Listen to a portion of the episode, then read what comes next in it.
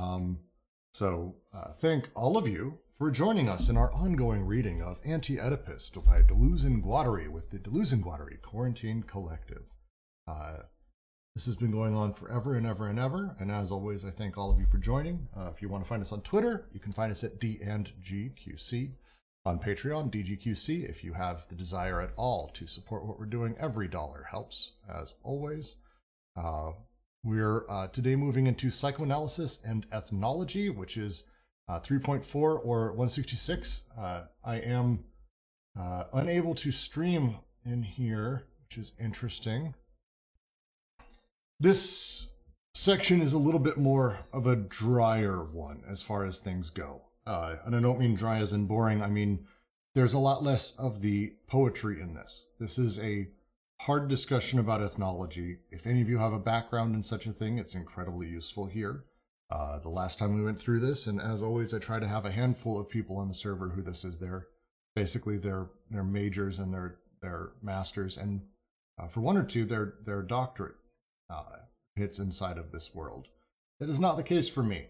So this is going to be a bit more of a reading and discussion and light, and we'll get through it. Uh, if you have any questions at any time, just raise your hand and we'll get you on stage, and uh, that'll be how that's set up. Pretty simple. We'll see how this goes. Uh, so I'll go ahead and uh, dive into uh, psychoanalysis and ethnology. We're moving too fast, acting as if Oedipus were already installed within the savage territorial machine. However, as Nietzsche says with regard to bad conscience, such a plant does not grow on that kind of terrain. This is explained by the fact that the necessary conditions for Oedipus as a familial complex, existing in the framework of the familialism suited to psychiatry and psychoanalysis, are obviously not present. Primitive families constitute a praxis, a politics, a strategy of alliances and filiations. Normally, they are the driving elements of a social reproduction, they have nothing to do with an expressive microcosm. In these families, the father, the mother, and the sister always function, always also function as something other than father, mother, sister. And in addition to the father, the mother, etc., there is the affine, who constitutes the active, concrete reality. Sorry, there's the affine, who constitutes the active, concrete reality and makes the relations between families coextensive with the social field. It would not even be exact to say that the family determinations burst apart at every corner of this field and remain attached to strictly social dimensions, since both kinds of determinations form one and the same component in the territorial machine. Since familial reproduction is not yet a simple means or a material at the service of a social reproduction of another nature, there is no possibility of reducing ce rabatteur social reproduction to familial reproduction, nor is it possible to establish one to one relations between the two that would confer on any familial complex, whatever an expressive value and an apparent autonomous form. On the contrary, it is evident that the individual in the family, however young, directly invests a social, historical, economic, and political field that is not reducible to any mental structure or affective constellation. That is why, when one considers pathological cases and processes of cure in primitive societies, it seems to us entirely insufficient to compare them with psychoanalytic procedure by relating them to criteria borrowed from the latter. For example, a familial complex, even if it differs from our own, or cultural material, even if it is brought into relation with an ethnic unconscious, as seen in attempted parallelisms between the psychoanalytic cure and the shamanistic cure, Devereux and Levi Strauss.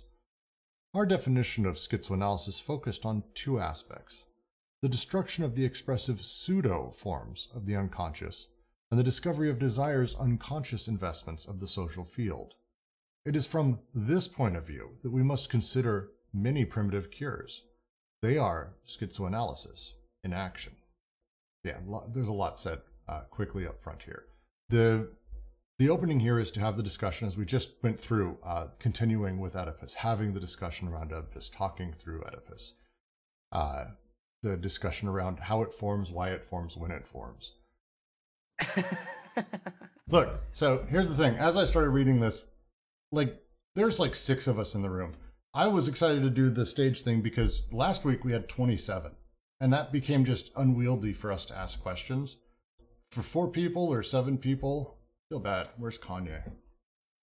Eh, JK is coming in. Sorry about that, JK. Sorry, everyone. We'll get this in the right spot. So, dictating the story of this without being able to have an open conversation doesn't really work. If we have 25 people in here, it's different, but we don't this week. It's got really awkward. Look, does anyone here have a question I, on this paragraph? Because this is a really easy one. Like as far uh, as like. I, I just I, I feel like I just need one little link to the uh, the expressive pseudo forms.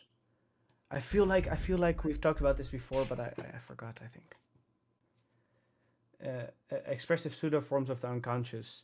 So the destruction of the expressive pseudo forms, and and what is expressive pseudo forms again? Is it like uh, uh, uh, the paralogism of, of of the subject? It's all the paralogisms essentially. Uh, if you think of them as, to me, how I understand them is they, we're talking about the pseudo forms of the unconscious. Uh, one of those pseudo forms is the id, ego, superego, or the Oedipus, or the Oedipal complex, or whatever complex you've got. One of the great challenges uh, when you start looking back and doing an ethnological study of people, which is what this is about. This is about us, how we take ideas that we have and we look back and we basically are utilizing our preconceived understanding in order to create the rules that society operates in we're doing that with these expressive pseudo forms of the unconscious, uh, where, like he outright says, the parallelisms between psychoanalytic cure and the shamanistic cure, like Levi Strauss or Devereux basically straight out said, this thing that they're doing is identical to the thing that we do now. Here's how they're the same, and and drawing the lines, because the materials, and, and, and again, they talked about this, the materials can be identical, like, and they they they will be very often. I mean, there's only so many combinations of things that can exist in the world or in thought. Like stuff runs out. But it doesn't mean that they're underlying the same or that the unconscious operates the same. Again, to them, it's about pulling back and actually getting to the idea of what desires unconscious investments are within the social field. That's the first thing that we need to do.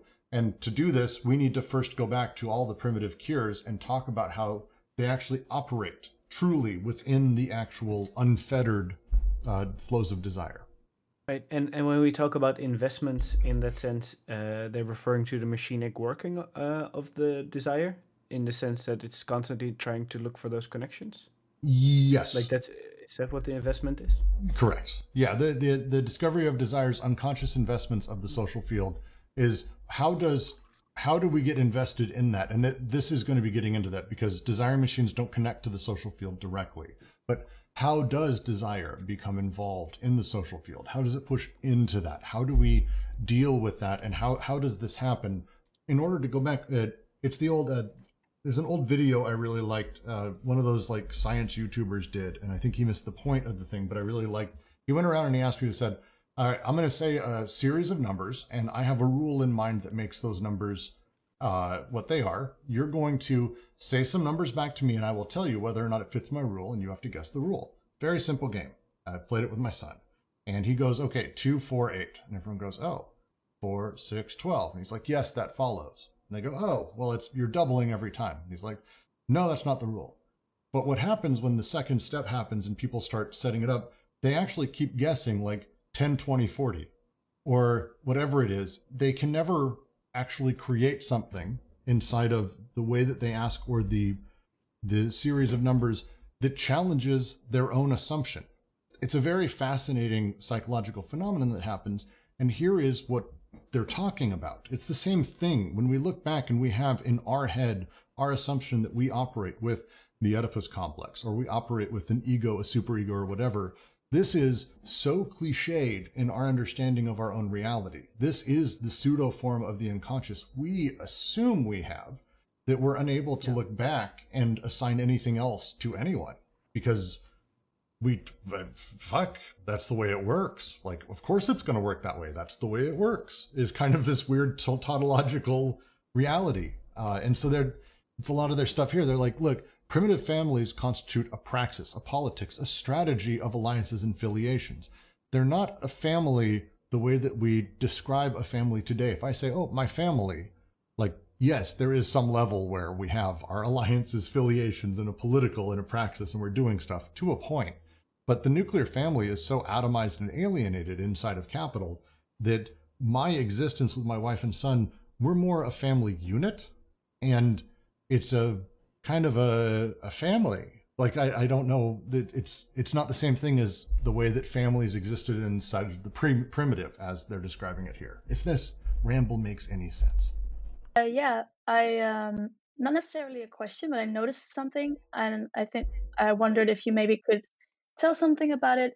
I notice how they say processes of cure and not necessarily processes of curing and they they seem to always um seems in text that they emphasize the the term of cure do they have like a um is it just the normal way we understand what cure is or does that um relate to something else uh, that they maybe refer to so I, I don't know necessarily specifically their wording here. I can tell you what how the chapter runs uh, is they're going to be getting into uh, we have complexes we try to fix people. What do we do as a society now to get people to be fixed? And i put that in quotes. I don't really like that term but it's really what we're talking about. Like a society bends people to make them fixed. That's what they do. So in in societies of old like they didn't have psychoanalysts. They didn't have you know, uh, uh, Adderall or psycho psychotropic drugs or whatever. How did they fix people? And I'm putting that in quotes. And that's what they're talking about when they say cure here. Like, like so, how did? To me, that's what they're saying. assuming that there's a problem in the first place. Say again. Um, so also assuming that there's a problem in the first place. Yeah, it's from, from the Oedipus complex yeah, it's it's.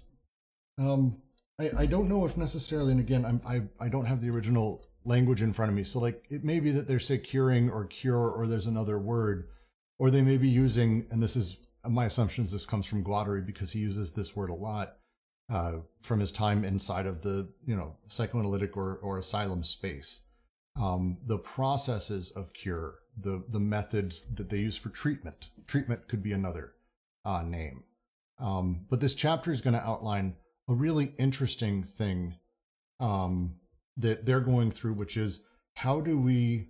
I'm not going to say necessarily that anything's wrong or whatever, but to live in a society, we need some level of repression. I have a three year old.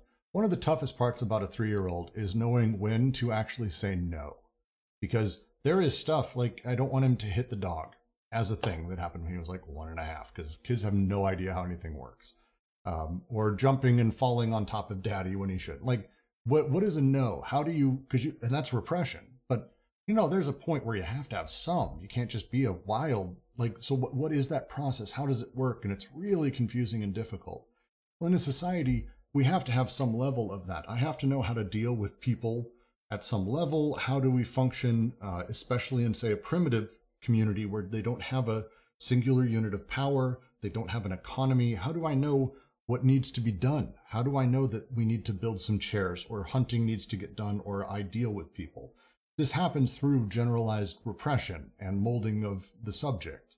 And the investments of the social, historical, uh, economic, political fields uh, are all things that happen within sort of that that space. Uh, and so, how do we fix this? How do we set people up? How do we put them in a spot uh, that this this takes place or fix them. Um, you know, they use Oedipus as the example of a lot of this because for us, the Oedipalization of kind of everything is is still happening today, which is kind of hilarious. But for them at the time, especially, everything was assumed to be Oedipus, uh, and that Oedipus was like the foundational reality of all man, and it's not. And they're like, look, there's if we go back, there's these other ways that they fixed people or put people in their spot or or trained people i suppose would be another way to sort of think about it. This is the tone. I understand it. Now there may be someone who's far more well spoken in Guattari who can probably talk through cure specifically but um, to me that's kind of the uh, thing they're aiming at if that answers. I, I, get a sense that uh, in this in this uh, paragraph, um, there uh, uh, the primitive societies did not have a kind of a strict demarcation between the family unit and the and the socius, the social um, you know uh, uh, society, and that uh, and that's because they didn't at that time they didn't have the Oedipal complex, and uh, and the way that they they you know are able to um, you know uh, be a family unit at the same time be part of the of the society is this kind of um, affine that says it constitutes the active concrete reality? Yeah, I like but that. I like that. right. Right. But the oedipus complex changes everything and right once once you get uh you know beyond that primitive uh state of um, of economy right? Um you know before capitalism Yeah, uh, no, I think this this early part when we're talking about the socius specifically, uh, the Earth, um, you know, they're, they're trying not to be literal there, but it's the world, the the place, the environment, the space that they're in is what organizes the entire reality of production. Because a, a socius is that it's it's it's what organizes, and so the nature of what organizes is not a family. It's the Earth, the surroundings, your environment tells you as a group what you need to be doing, and kind of also earns that back and and is also sort of attributed as the the a priori cause. Even though you're the one who did it you you still say oh the earth gave us this bounty. Uh, the earth allowed us to have this massive uh, you know feast things like that. Um but it, it's definitely family as we know it does not like as a trajectory of mother father son doesn't exist in the same way in this socius at all for sure So could you say that the at, at that primitive level, the flow of uh, desire and production is different than what it is in in modern society? um uh, I'm just going to be nitpicky about phrasing. Uh, I wouldn't say the flows are different. The, the flows are the flows. Uh, desiring machines haven't shifted over time. The organization of those flows and, and what controls them or represses them and how they get reorganized absolutely is what shifts. When we move, and we will see this, I don't want to get too far ahead, but when we move into the despot, for example, we move into a place where there is a hyper hierarchicalized power that doesn't exist in this form. Now, there's some level of hierarchy within even anarcho commune societies, you could argue. But we're talking about like with the despot, like a dude, the pharaoh, the sheik, the shah, the name a person, like the dude, the king who's in charge of things. Uh, everything flows through or them. They are the body of it all. They are the the embodiment of the state, and ultimately they tell you how things get organized, how things are set up, and all of it. And maybe they're advisors, but they're the symbol of it. That organization still starts with the same desire. So the flows are there, but they're warped and changed based on the power structures. Uh, and capital adds in this other amazing thing, uh, which is kind of incredible how capital really works as representation to actually reorganize yet again, but to do it from a place where it's not one person on high. Capital, despite having a hyper hierarchicalized power structure, doesn't tell us how to be owned from on top. It's the paper that tells us the capital itself that organizes. So it's the shifts Right. in what controls production, but the flows generally are going to be the same. And I'm saying that with a big edge. Yeah. But they're but they're coded differently, right? There's a certain coding Yes. Oh, for sure. For sure. in a bartering society as opposed to when you uh, introduce uh, the money, uh, you know, uh, exchange system. That's a then you you have this decoding of the bartering uh, flows and the encoding of of uh, the flows of um, monetary. Uh, Yes, sorry. Yes, sorry. Yes, coded flows, yes, are drastically different. Yes, I should have. Right, right. Sorry. Uh, that's on me. Right. So yeah, okay. I'm just trying to clar- clarify for myself. Thank thank you. Oh, no, for sure. That's a really great point. Um, other questions, other thoughts? Anything? Could you explain uh, how the Oedipal complex, you know, um, relates to the uh, to the uh, coding or decoding of the flow of uh, flows of desire and production? Um, is there is there are, are we uh, am I going ahead of myself or here or Uh, I- a talking smidge yeah yeah i mean we haven't we haven't dove heavily into that and we will about halfway through this chapter when when we start really getting into capital. Like a lot of this is uh, this is their their attempt at a universalized history universal history where we can sort of point back and go here is how things shift and change over time. Here's how they work. Here's the underlying stuff. And the coding of decoding of flows is at this point like a foundational discussion like talking through function. But with capital we're really going to get into what they are how they are like a, a few sections later it gets wild so um, i'll probably say let's save that but we can come back to it if they do more of it here does that not answer your question did i misunderstand Yeah, thanks. Yeah. all right cool uh, i will i will continue to the next paragraph for now though uh, victor turner gives a remarkable example of such a cure among the Ndembu the example is the more striking, to our perverted eyes, for the fact that, at first glance, everything appears Oedipal. Effeminate, insufferable, vain, failing at everything he tries, the sick K is preyed upon by the ghost of his maternal grandfather, who cruelly reproaches him. Although the Ndembu are matrilineal and must live with their maternal kin, K has stayed an exceptionally long time in the matrilineage of his father, whose favorite he was, and has entered into marriage with paternal cousins. But with the death of his father, he is driven away and returns to the maternal village. There, his house expresses his situation well, being wedged between two sectors the houses of the members of the paternal group and those belonging to his own natural lineage. How does the divination responsible for indicating the cause of the illness proceed? and the medical cure responsible for treating it? The teeth are the cause. The top two incisors of the ancestor hunter, contained in a sacred pouch, but which can escape from the pouch and penetrate the body of the sick man. In order to diagnose and ward off the effects of the incisor, the soothsayer and the medicine man launch into a social analysis concerning the territory and its environs, the chieftainship and its sub-chieftainships, the lineages and their segments, the alliances and affiliations. They constantly bring to light desire and its relations with political and economic units, the very point on which, moreover, the witness try to mislead them. Divination becomes a form of social analysis in the course of which hidden struggles between individuals and factions are brought to light in such a way that they can be treated by traditional ritual methods, the vague nature of mythical mystical beliefs, allowing them to be manipulated in relation to a great number of social situations. It seems that the pathological incisor is indeed mainly that of the maternal grandfather, but the latter was a great chief.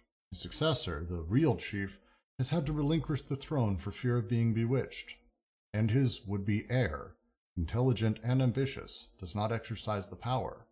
The actual chief is not the real chief. As for the sick K, he has not been able to assume the role of mediator that could have made him a candidate for chief. Everything becomes complicated because of the colonizer colonized relations. The English have not recognized the chieftainship. The impoverished village is falling into decrepitude. Two sectors of the village result from a fusion of two groups that had fled the English. The elders bemoan the current decadence. The medicine man does not organize a socio-drama, but a veritable group analysis, centering on a sick individual, giving him potions, attaching horns to his body for drawing up the incisor, making the drums beat. The medicine man proceeds with the ceremony, interrupted by halts and fresh departures, flows of all sorts, flows of words and breaks. The members of the village come to talk. The sick subject talks. The ghost is invoked. The medicine man explains, everything recommences drums, chants, trances. It is not only a question of discovering the preconscious investments of a social field by interest, but, more profoundly, its unconscious investments by desire, such as they pass by way of the sick person's marriages, his position in the village, and all the positions of a chief lived in intensity within the group. I mean, it's it's kind of a schizoanalysis uh, of within the primitive setup is is what they're talking through here. Uh, it may start where we say, "Oh, obviously, look, I mean, Jesus, this guy's grandfather, and he, he lived with his dad for too long." Freud would be like, done, thank you very much, off we go, next person. And they're like they're saying, no, no, no, hold back. The way what they did, like even the medicine men and the shamans went like, hey, wait, there's more than just who daddy is and who mommy was. Let's have a conversation and work through all of these different complex things that are happening from the way that they're being completely destroyed by the English, which is a horrifying story, all the way to how the English are doing it, how the tribes have had to be forced to come together, how the elders are handling it, the, the incredibly complex social structure that has produced Kay and his illness. Even then, and that their their method of going through this, we may see as this, uh, you know, uh, I mean, quaint odd little ritual of dancing and drums and noise and all of that. But wait, no, no, this is a little bit more than that. This is a group analysis that centers on the sick individual. People are there, they give him things, they take care of him, they respond to him, they talk to him, he talks back. Flows of all sorts, words and breaks. Members of the village talk, the sick subject talk, ghost. This is how they dealt with this in the primitive, how they dealt with this here is not through, oh, cool, let's talk about representations, but instead, literally, what is this man dealing with? And let's all work on it because the reality of it is more complex. Questions, comments, thoughts? It's a really amazing uh, paragraph. Uh, and it's worth reading through. Uh, I've had the footnote here and I cannot find, I think I closed my notes because I'm just a mess today, apparently. We said that the point of departure seemed Oedipal, it was only the point of departure for us, conditioned to say Oedipus every time someone speaks to us of father, mother, grandfather. In fact, the Ndembu analysis was never Oedipal. It was directly plugged into social organization and disorganization. Sexuality itself, through the women in the marriages, was just an investment of desire. The parents played the role of stimuli in it, not the role of group organizers or disorganizers the role held by the chief and his personages. Rather than everything being reduced to the name of the father or that of the maternal grandfather, the latter opened onto all the names of history. Instead of everything being projected onto a grotesque hiatus of castration, everything was scattered in the thousands of breaks, flows of the chieftainships, lineages, the relations of colonization. The whole interplay of races, clans, alliances, and filiations, this entire historical and collective drift, exactly the opposite of the Oedipal analysis. When it stubbornly crushes the content of a delirium, when it stuffs it with all its might into the symbolic void of the Father, or rather, if it is true that the analysis doesn't even begin as Oedipal, except to our way of seeing, doesn't it become Oedipal nevertheless in a certain way? And in what way? Yes, it becomes Oedipal in part under the effect of colonization. The colonizer, for example, abolishes the chieftainship or uses it to further his own ends, and he uses many other things besides. The chieftainship is only the beginning. Colonizer says, Your father is your father and nothing else. Your maternal grandfather, don't mistake them for chiefs. You can go have yourself triangulated in your corner and place your house between those of your paternal and maternal kin. Your family is your family and nothing else. Sexual reproduction no longer passes through those points, although we rightly need your family to furnish a material that will be subjected to a new order of reproduction. Yes, then, an Oedipal framework is outlined for the dispossessed primitives, a shantytown Oedipus. We have seen, however, that the colonized remained a typical example of resistance to Oedipus. In fact, that's where the Oedipal structure does not manage to close itself, and where the terms of the structure remain stuck to the agents of oppressive social reproduction, either in a struggle or in a complicity. The white man, the missionary, the tax collector, the exporter of goods, the person with standing in the village who becomes the agent of the administration, the elders who curse the white man, the young people who enter into political struggle, etc. Both are true, the colonized resist Oedipalization, and Oedipalization tends to close around him again. To the degree that there is Oedipalization, it is due to colonization. It is necessary to add Oedipalization to all the methods that Jaulin was able to describe in La Fable Blanche. Quote, the condition of the colonized can lead to a reduction in the humanization of the universe, so that any solution that is sought will be a solution on the scale of the individual and the restricted family with, by way of consequence, an extreme anarchy or disorder at the level of the collective. An anarchy whose victim will always be the individual, with the exception of those who occupy the key positions in such a system, namely, the colonizers, who during this same period, when the colonized reduce the universe, will tend to extend it. I, I, before we go on, I want to read the footnote from uh, Robert Jaulin. Uh, uh, introduction to uh, Ethnocide. Phenomenal. There is an English translation. We have it somewhere on the server. Uh, Jolin ana- analyzes the situation of the Indians whom the Capuchins persuaded to abandon the collective house in favor of small personal houses. In the collective house, the familial apartment and personal intimacy were based on a relationship with the neighbor defined as an ally, so that interfamilial relations were coextensive with the social field. In the new situation, on the contrary, there occurred an excessive ferment of the elements of the couple affecting the couple itself and the children, so that the restrictive family closes into an expressive microcosm where each person reflects his own lineage, while the social and productive destiny escapes him more and more. For Oedipus is not only an ideological process, but the result of a destruction of the environment, the habitat, etc. To continue. Oedipus is something like euthanasia within ethnocide. The more social reproduction escapes the members of the groups, in nature and in extension, the more it falls back on them, or reduces them to a restricted and neuroticized familial reproduction whose agent is Oedipus. It's a really shitload of stuff right there. Uh, there's probably a paragraph break in there that I missed that happens, but um, not in my PDF. So be it. Still, ridiculously good paragraph. Um, long. Let me go back uh, a, a step. Oh, good. It's not in the. No, thank you. Good to know, Tyrion. Um, the opening here is, I think, the most important point of the paragraph. All of it is uh, like they're they're giving a big preview into what's coming in the rest of this uh, section. But uh, we said the point of departure seemed Oedipal, and it was only the point of departure for us, conditioned to say Oedipus every time someone speaks of father, mother, grandfather, etc. That is a big one.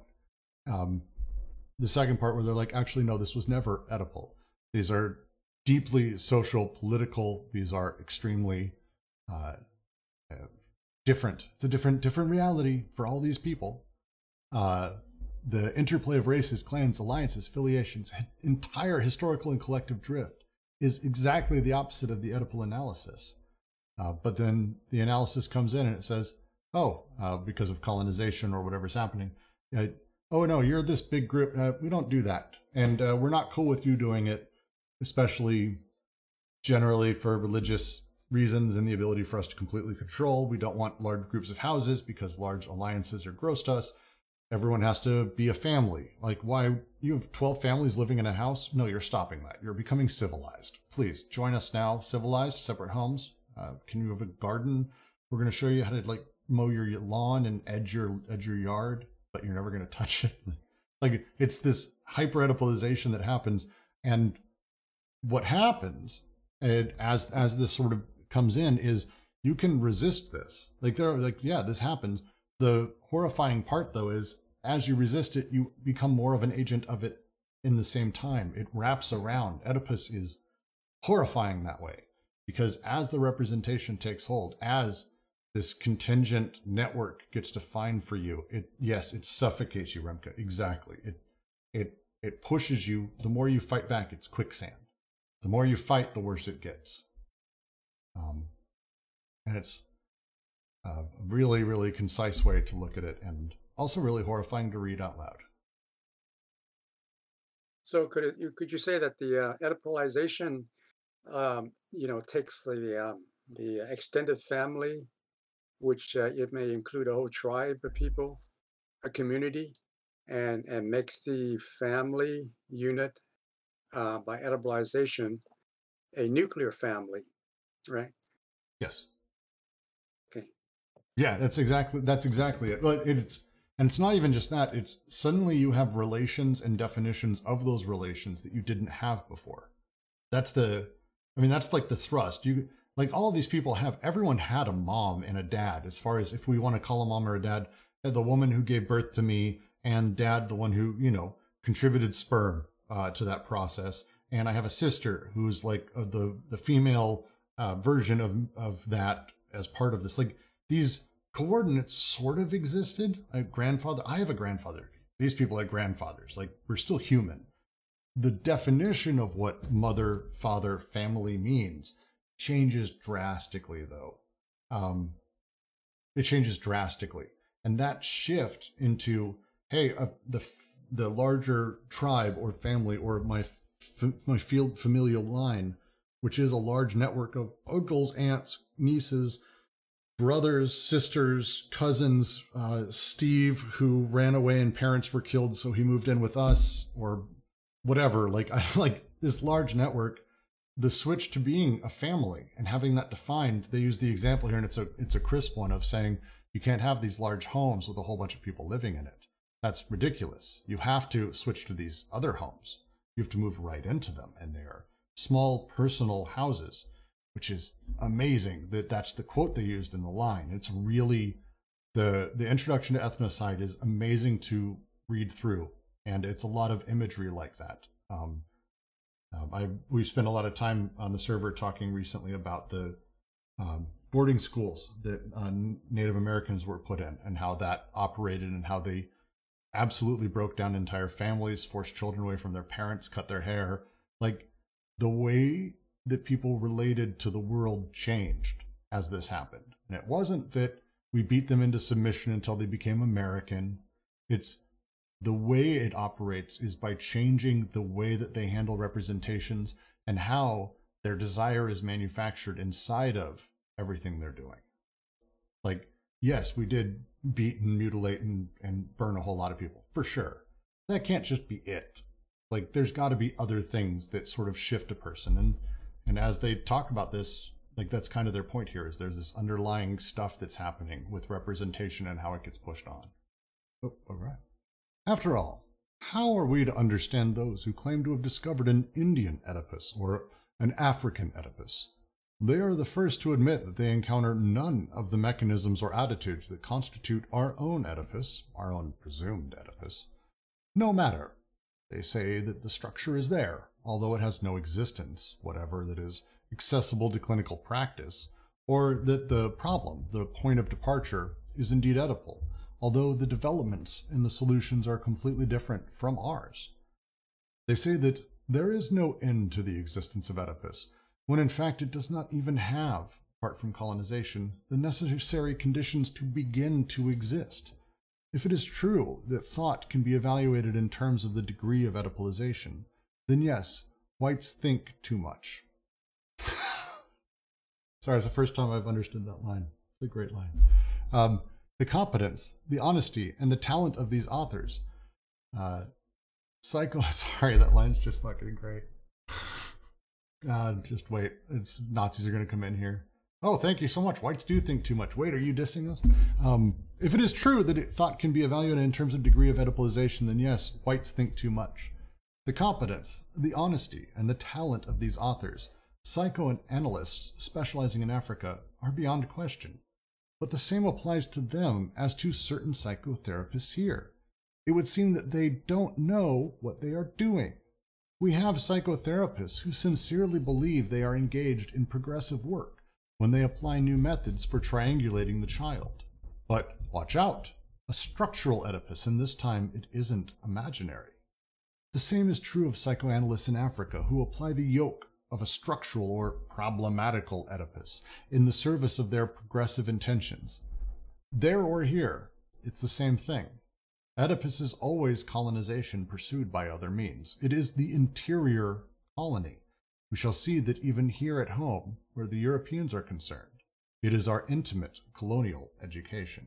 I, I do Man, like this that is line. this is really provocative, huh? Um, although it is uh, to me this this makes a lot of sense uh, because it becomes so visually clear when you think about um, the very cringe side of uh, of uh, good uh, how do you call it like uh, the organiz like I forgot all the names of all the organizations, but um, I recently saw that movie White Cube by Renzo Martens. I don't know if you know it. Oh God, no! Jesus, you always come It's to me with these recommendations. It's a very interesting movie. Uh, it's a follow up from the movie Enjoy Poverty, which, uh, well, the title says uh, already a little bit of the subject. Um, and uh, it's it's sort of trying to uh, to lay out the mechanics of how the art world is exploiting um, uh, Congo in this case. Um, and The- it is through this um, ve- very, very similar to what uh, Deleuze and Guattari are describing in this paragraph. Um, where, with the best intentions, you have this uh, superiority based on the presupposition, presupposition of how things are supposed to be, um, that creates a hierarchy that is inescapable um, for everybody joining the mechanics of the art world. So Yeah. uh, the the goal of that movie is to try to get Congolese artists uh, basically uh, shown at at paid exhibitions, but by doing that they completely have to submit to the white cube, and of course the white cube being the uh, room of an ex- uh, exhibition, but also the uh, space, the white space uh, of white, uh, the the space of white identity. Um, That sounds so. It's it's on my list. We'll we'll we'll add it to our watches. That's amazing.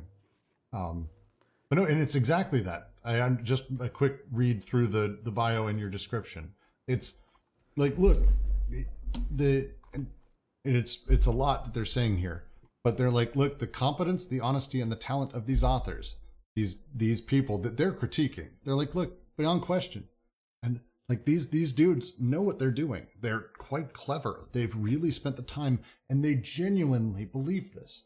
But they don't know what they're doing. They don't realize that by starting this line, it's a we we're having a discussion about um, with Loomer and a few others in the chat about the prohibition on premarital sex that is very common in America.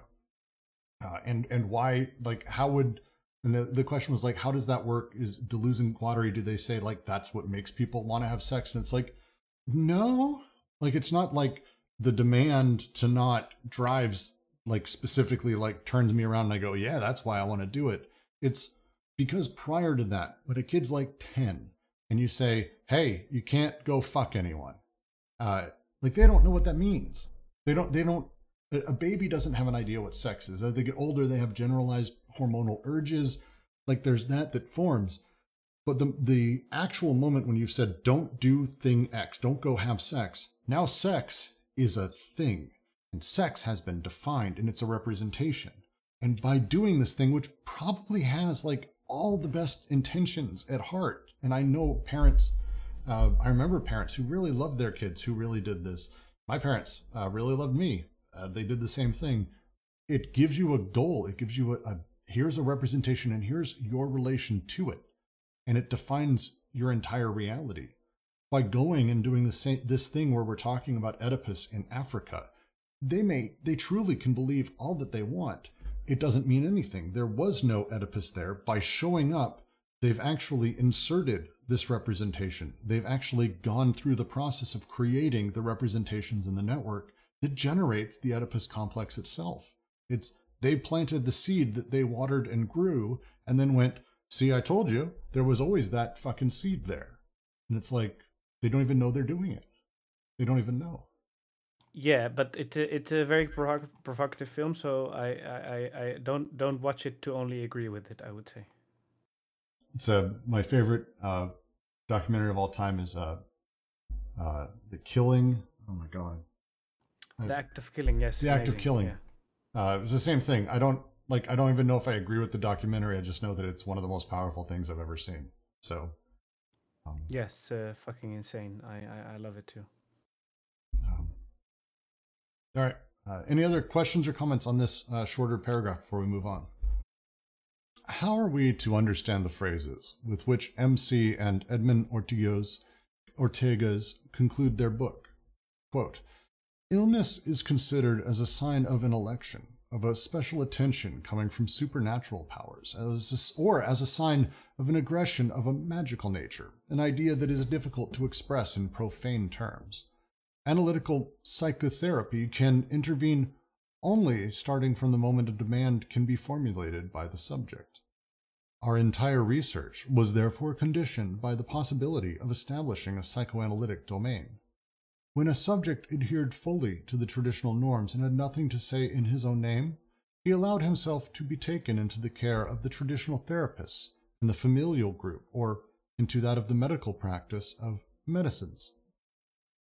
At times, the fact that he wanted to speak to us about traditional treatments corresponded to a beginning of psychotherapy and became for him a means of situating himself personally in his own society. At other times, the analytic dialogue was able to unfold to a greater extent, and in this case, the Oedipal problem tended to assume its diachronic dimension, causing the generation gap to appear. Why think that supernatural powers and magical aggressions constitute a myth that is inferior to Oedipus? On the contrary, is it not true that they move desire in the direction of more intense and more adequate investments of the social field in its organization as well as its disorganizations.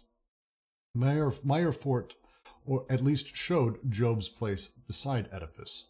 And what entitles one to determine that the subject has nothing to say in his own name, so long as he adheres to traditional norms? Doesn't the Ndembu cure demonstrate just the opposite? Could it not be said that Oedipus is also a traditional norm, our own to be exact? How can one say that Oedipus makes us speak in our own name, when one also goes on to say that its resolution teaches us the incurable inadequacy of being and universal castration. And what is this demand that is invoked to justify Oedipus? It goes without saying, the subject demands and redemands daddy mommy, but which subject and in what state? Is that the means to situate oneself personally in one's own society? And which society? The neo colonized society that is constructed for the subject and that finally succeeds in what colonization was only able to outline an effective reduction of the forces of desire to Oedipus to a father's name in the grotesque triangle. My favorite part, quickly, is the laugh about why are you saying sorcery? Why are you saying magic doesn't count, but Oedipus does? That reminds me of a, I don't know why, uh, Satanic Bible, Anton LaVey how he talked about magic and demons and how they were all just allegories uh, and just as valuable as a lot of things we considered inside of stuff. Just felt, uh, first time I read this even, felt like a little bit of that poking through. I just like that line. Uh, is it not true that they move desire in the direction of more intense and more adequate investments of the social field? Uh, is the turning point and the point of this paragraph? Like, hey, like you you shit on their their rituals, but hey, we're talking about like actually changing how a person's desire moves. So does it matter if it's some crazy ritual there where they're chanting and hitting someone with sticks, or if someone's laying on a couch? Like, like what's the difference? Like one seems more civilized. I think would be the, and I'm putting that in quotes. Um, would probably be someone's answer, but like they're kind of like, hey, no, got to talk about these things. We're talking about moving desire and changing how it relates. Questions, thoughts? Ken, JK? Oh, webcam. Welcome, webcam parrot. I love the new uh, avatar, by the way. It's actually the old avatar. Oh, well, it's newer to me. Recycled. It works for me. All right, I'm going to assume that my analysis is, is wonderful and perfect. That sounds great. Anyone? Come on, gotta have a question somewhere. Uh, maybe I'll come up with a question as I go along. But yeah, I mean, so there's. The... Well, we lost Ken, so that was fun. Also, probably good because his mic literally felt like I was driving needles into my ear. What happened? Well, this ain't working. No, no, uh, that was me. I, I was, I was trying to just that. Blame me. That's me. I'm sorry about that. That was I was trying to right click and change your user volume, and I accidentally clicked on moving you to like AFK. So that was my fault. I, I take Oh, blame okay. for that. The timing was genuinely comedic, so I will also take credit for that at least. So, but sorry. So please go ahead. Yeah, so psychoanalysis is a rich bulletin that uh, does things to desire. Um, and and Freud sort of shits on all of these other practices as being uh, uh, infantile, whatever forms of whatever. Um, I don't know. I, I like how this is stated here. Um, uh, and and I don't really see any sort of fundamental truth value difference between. Well, maybe I do, but not in favor of psychoanalysis. Um, between you know initiation rites of any other sort of peoples, and then psychoanalysis, because I think at bottom what psychoanalysis is is a practice of initiation. You've got all of the fundamentals there. Um, and and initiation right, rites aren't necessarily a bad thing per se. They, I mean, they can be abused. I guess they're dangerous, and they often are abused. But in a lot of ways, um, it helps to um, get some sort of sense of belonging if that's something someone's looking for. Um, and all these other things. I think there's a strong argument that um, what uh, white people have done with whitewashing in a lot of ways uh, is a compensation for some sort of loss of initiation practice ever since, uh, or whatever. You can take it all the way back to so-called paganism. But yeah, so psychoanalysis is a practice of initiation, but it likes to believe it's not. No, I, I love that, and it's the the line specifically. Uh, it's ultimately it's about, and it's one of the reasons that you'll find a lot of interesting people who come to Deleuze and Guattari from all over. Uh, Ken, who's got the Jungian Lacan, like f- pure psychoanalytic background all the way, all the way to like you know people who play in ethnology or people who play like me in in design of games and interactive. Like you're talking ultimately about the same thing, which is about learning how to move desire around and how desire plays inside of things. And and it doesn't matter like what method you're using if it works like it's almost like if it works it works and it just works. So yeah it does it over here. Don't shit on their version of it over here. It it does the same thing. It, it plays with desire and moves it in the direction of more adequate investments of the social field which i think uh, can it's a great phrasing to say. Initiation i think is a great way to put it. So Freud was actually pretty accurate, uh, astute in capturing, uh, you know, uh, what the uh, what the un- unconscious structure, which is the Oedipal complex, are operating um, at the uh, at, at least at his time in in in history, the industrial uh, after the industrial revolution and uh, and and the beginning of what um, maybe going act- actually back to the beginning of capitalism but um, you know, but also suggests that this kind of uh, complex was from the very beginning, uh, going back to the Greek uh, mythology. Um, you know, laying down that this kind of structure was there, you know, in the un- unconscious. I, I think, and then, and Ken, uh, correct me or webcam if I'm wrong. I, I would, I, I mean, I'd say yes. I think Freud got a whole bunch of stuff like hugely right. Like the most important thing is to say that he's the guy who's the reason we talk about moving desire or desire as a thing. The idea of libido as a force. Uh, and I know it came around that time, and it wasn't just Freud, but Freud, Freud is absolutely the popularization of the idea. Like without that, a lot of this doesn't work, and so Freud nailed that and the ability of identifying Oedipus, uh, because it's it's accurate. We have these things, uh, cathexis as well. Like Freud did a whole bunch of amazing shit. I would uh, say for him though, um, and they will get into this. I don't know about extending it back to the Greek. What I would say is, for sure, it's his way of identifying, and he's not wrong about how the organization of production and repression happens where he happened to be, which was bougie sort of industrial, pre-industrial Europe, white land, and he's spot on. Like that's hundred percent how it functioned then, and now how it functions now. Um, so it's a him him looking back through all of time, which a lot of these people do, and we will get into the despotic, where Freud very much, you know, oh, everyone wants a daddy figure. That's why everyone likes a dictator, or how dictators worked is through Oedipus. It's like ah, sort of no, no, we gotta talk. So we'll get there. Um, but yeah, no, Freud discovered a whole bunch of this shit and figured out a, a bunch of it. Unless I'm wrong. Yeah, uh, one little note Oedipus for the Greeks is different than Oedipus for Freud.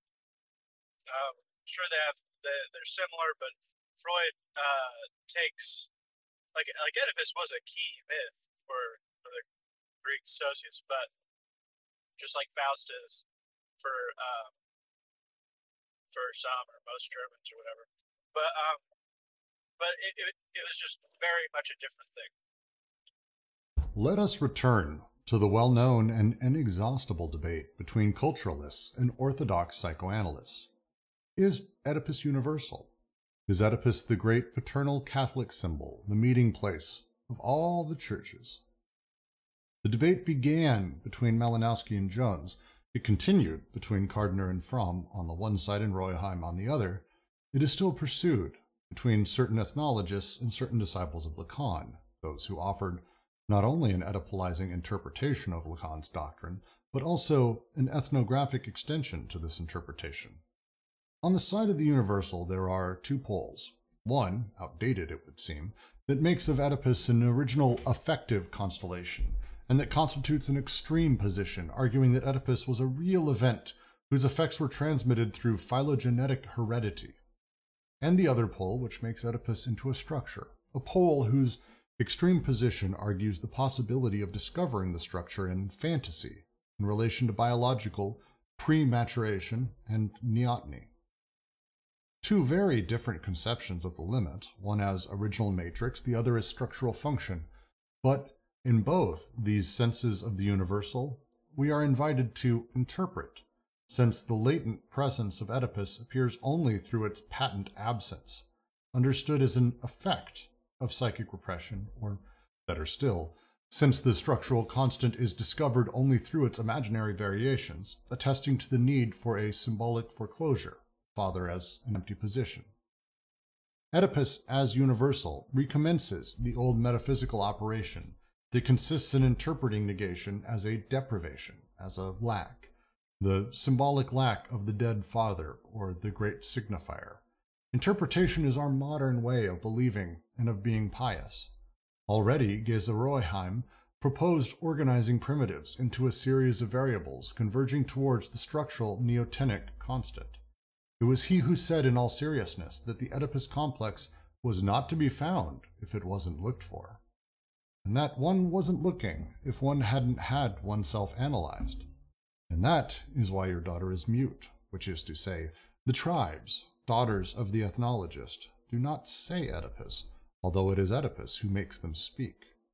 Róheim added that it was ridiculous to think that the Freudian theory of censorship depended on the repressive regime in the empire of Franz Josef. He did not seem to see that Franz Josef was not a pertinent historical break, but that perhaps the oral, the written, or even capitalist civilizations were such breaks with which the nature of social repression and the meaning and scope of psychic repression would vary. Continuing the same core thought, uh, extending it out through a handful of very quick points to now bring up a few people in the world of Lacan. I will tell you, uh, there are people I and I've met them who believe that there was an event that transmitted through history that was Oedipus as a thing. This exists. I guess. Whatever. Uh, but the other side for sure does. And that's uh, the Lacanian side where it's a structure that exists in all of our fantasies and it is sort of a priori. Ken, do you want to give a little bit, maybe a deeper talk of that? Uh, or webcam, anyone uh, who may know a little bit more about Lacan than I do? Maybe speak a little bit.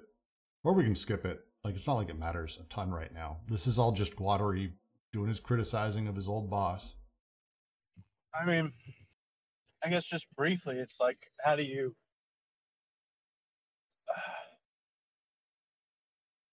how do you situate yourself within, um, rules of being or whatever that that are already disfiguring and alienating. And that's uh, sort of the Oedipal thing. Um, so you have impossibility on one side and then a prohibition erected on that impossibility. Um, and that'd be the the phallus or whatever. And yeah, some Lacanians, most Lacanians definitely think that this is like a universal thing. Um, that that castration is universal. That there's an absolute limit to to love and knowledge, and then the the various ways in which you break along these fault lines describe your subject position. But I mean, quickly there there is no like there is no subject in Lacanian psychoanalysis. There's a there's a barred subject, and a full subject is sort of this phantasm of sorts, or or a specific position might consider themselves a full subject. But there is no full subject. There's just a there's a signifier that, that always speaks to another signifier. Um,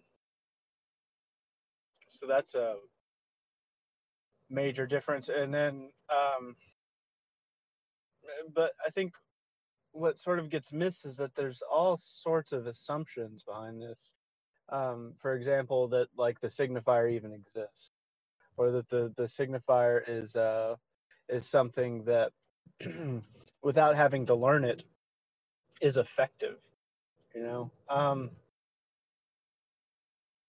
I don't know.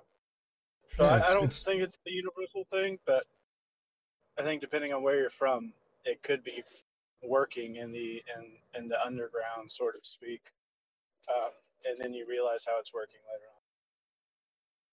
Yeah, and I think I would even go so far as to say um, I think even the casual people who are into a great deal of this or play in this space tend towards the it's a structure that is determinate. The idea of castration, I, I, I always bring up my man Z. Uh, uh, is absolutely in this space, and so so are a lot of the people in the space around him, um, and pretty normal. Um, but again, they the their their question. It's the same thing as it has been. Uh, the the line that they even laugh about here, uh, Géza Róheim, it was he who said, in all seriousness, that the Oedipus complex was not to be found if it wasn't looked for, which is, I mean, a pretty fantastically, almost self-aware of kind of way to talk about it. Um, and then in order to look for it, you also had to be analyzed and, and shrunk yourself. Uh, and that's it's a hell of a that to find it, you also have to be Oedipalized, and then you have to be looking for Oedipus. You wouldn't find it otherwise. Like, why would you be able to find a thing unless you absolutely had it beaten into you? Yeah, for sure. And there's that initiation. Always. Um, but what I- mean, one of the things I do find helpful about the Lacanian side of things is that you know there is no true self or whatever. Um, and that I think Guattari would agree with you. Like, I, I there's Yeah. a lot he took straight away from Lacan. Like, I'm not saying like I love how he shits on Lacan. He does it a lot, but it's it's like almost with love because he takes just a ton from him. So please continue. I, I think after Anti-Oedipus, even though it it seems you know in the ether that Lacan didn't respond well to it, it definitely seems that he changed his tune a little bit and ended up saying that uh, you know Oedipus is sort of um, it's no longer relevant in the clinic or something like that. And then he moves a little bit harder into jouissance and topology and moves away from the signifier. So it would have been nice to have seen Deleuze and Guattari engage with late stage Lacan. I think that's what we're missing. You think um, here Deleuze is incorporating uh, Lacan's I- idea of the um, the lack in the object A? You know, this lack is a part of that um, desire of, pr- of production that we is constantly in a state of lack. I mean, I think they get rid of the notion of lack altogether. I mean, not altogether. I think they suggest that like lack is a production of of surplus or something. Yeah, lack Um, isn't lack isn't a negative to them. So, like, and again, I think less Deleuze. I think Deleuze has a tenuous understanding of Lacan, uh, but Guattari far far ridiculously good. Um, the idea with him is that I I believe my understanding. Uh, lack is not a negative for Lacan. It is like it's a it's a black hole inside of you, uh, kind of thing. That there's a negative space, almost like antimatter. Um, and that's why when people hear that and then they hear the concept, as they talked about here, and they will, of anti production, people assume, oh, that's lack. It's a negative. It eliminates. And it's like, no, it's lack is actually a an almost like it's a stamp you put on a box next to a box that says desire. They're both things in the process. They're not a negative. It's lack is actually a blocking anti-production uh, setup that that that works against production. It's not uh, a negative force that sort of you know is destructive or or absent. So it's a it's an inversion of it pretty significantly. But I, but I think the object, the way Object uh, works and its sort of position in Lacan's system does have some parallels. So I'm curious uh, what what parallels you saw that had you ask that question. When uh, Deleuze talks about the, uh, you know, in capitalism, there is this, uh, you know, um, you know, uh, not just production, desire, uh, production of production, but the production of fantasy. And in that idea of fantasy, you know, is what drives the constant production that leads to lack. And this kind of, you know, um, infinite lack. There's an infinite lack there.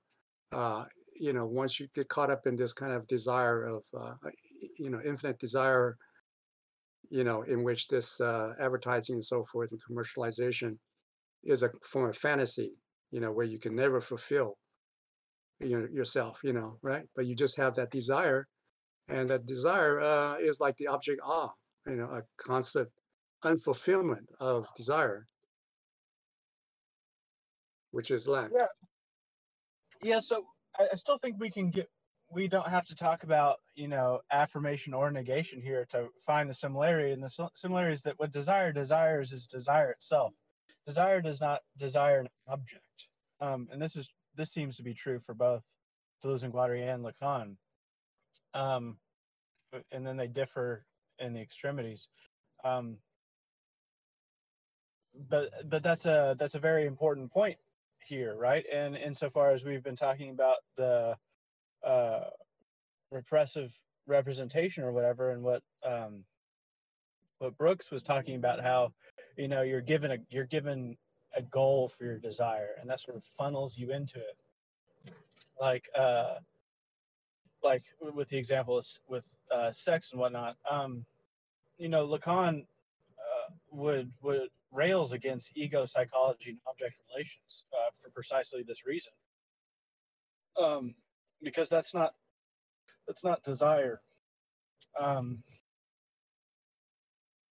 so, um, so I think we can talk about this um, sort of not never-ending uh, uh, slippage or whatever of desire. Just that, uh, just that desire doesn't have a telos per se. Desire doesn't have an end goal. Um, there is no single thing that finally fulfills desire because to do that is to die, right?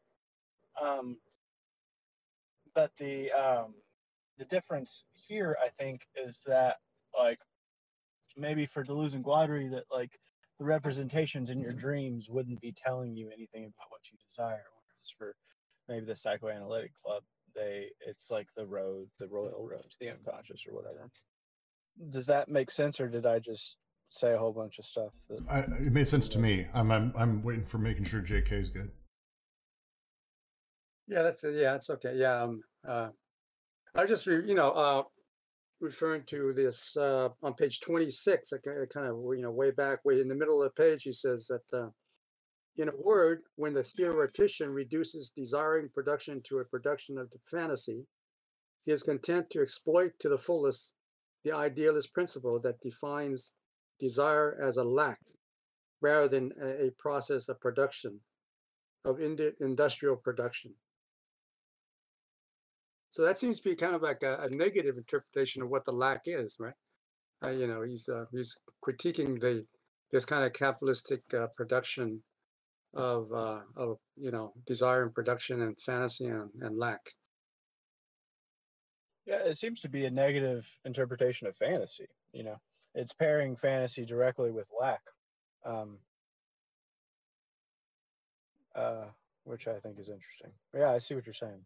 Yeah, but I I, I think you're talking about Lacan's uh, notion of uh, lack at a kind of more um, you know uh, ontological level or something, uh, metaphysical level, right? hmm And with that collect, uh, you know, I think they say that fantasies are always group fantasies or collective fantasies, right? And so that's pointing at this capitalist mode of desire and rep- representation. I think that you were trying to point out for us. So you, you know, uh, uh, the the fantasy of of esteem or status, um, you know, that sort of floats around. You've you've got all these um, YouTube influencers and this strange Instagram thing going on. Um, um, and like the the what really just destroyed me was this um, was this like um, like when COVID was maybe whenever we were just getting into it, there are all these arguments like, should we just you know let all these people die and save the economy or save the people and then you know maybe the economy won't be doing so well? And that just killed me and i think that's uh, an example of this collective fantasy thing that like you know we we exalt our our rich or our oligarchs as if you know we could be one of them as well one day or something like that i think that's uh, maybe an example of what you were getting at as far as this group fantasy and and capitalist mode of representation lack Love it. And we should, uh, JK, uh, let's make sure uh, if you have any of these questions, it'd be worthwhile popping into the Anti Oedipus chat afterwards and saying, hey, let's have a discussion around this because I think it actually would be worthwhile because lack is a very, um, it's not something people spend a lot of time speaking of when it comes to uh, desiring production. Some do, but there's less written on it. So I think it'd be worth having the chat for sure. I'm very interested to dive in for sure. Uh, but I will continue to the next paragraph.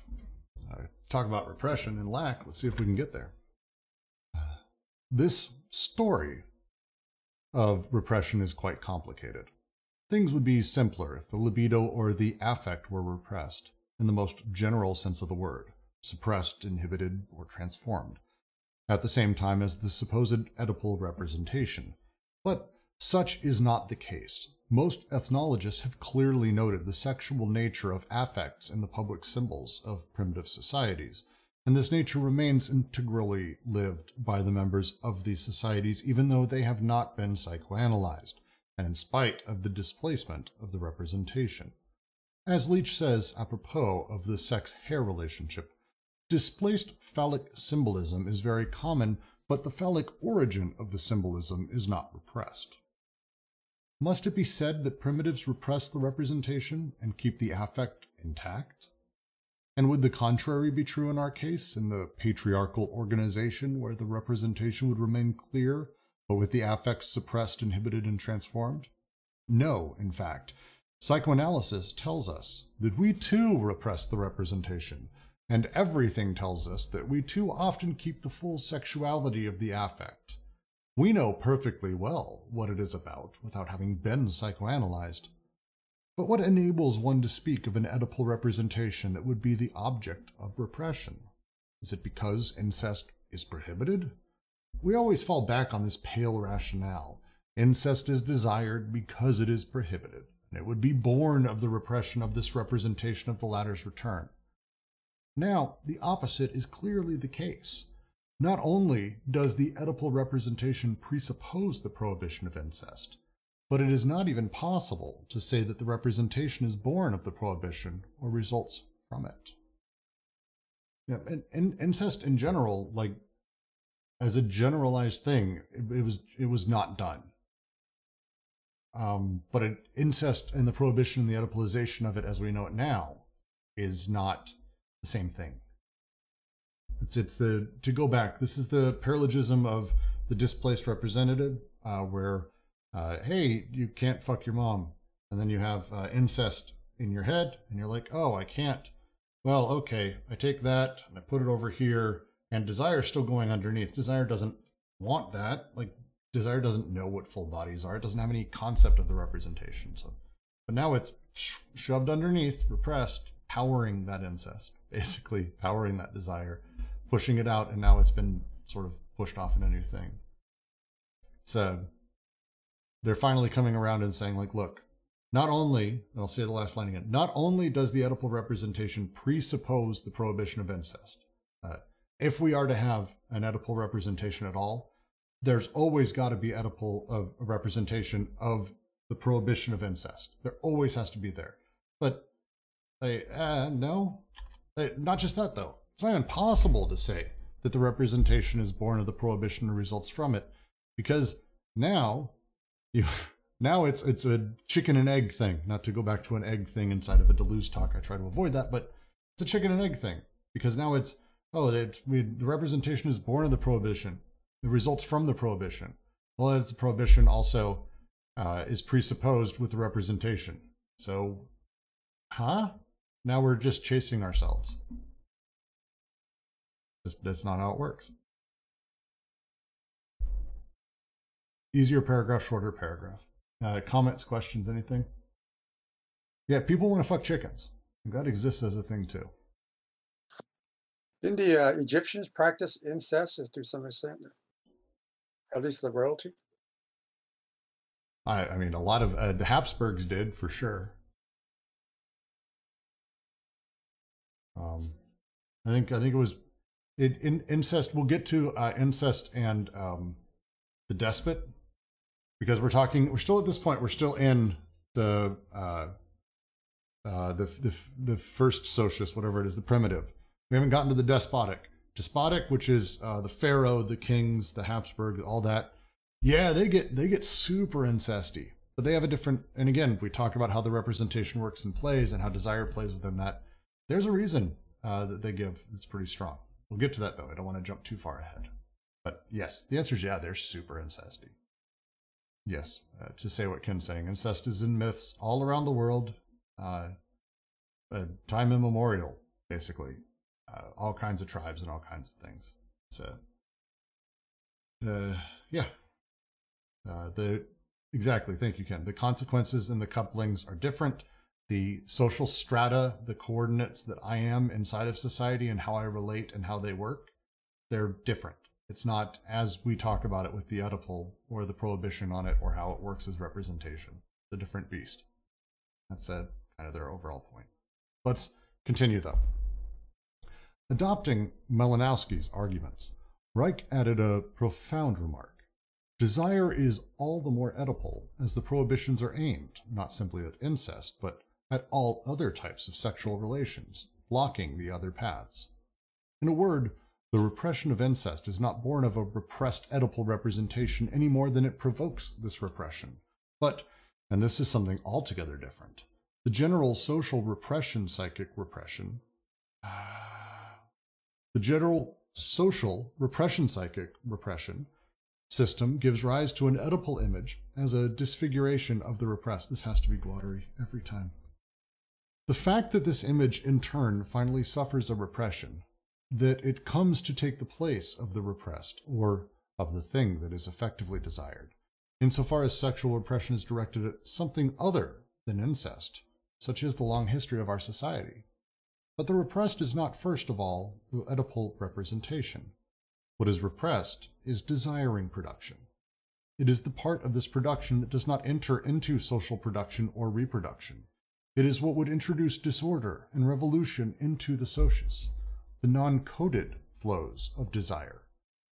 The part that passes, on the contrary, from desiring production to social production forms a direct sexual investment of the social production without any repression of a sexual nature of the symbolism and the corresponding affects, and, above all, without any reference to an Oedipal representation that could be held to be originally repressed or structurally foreclosed.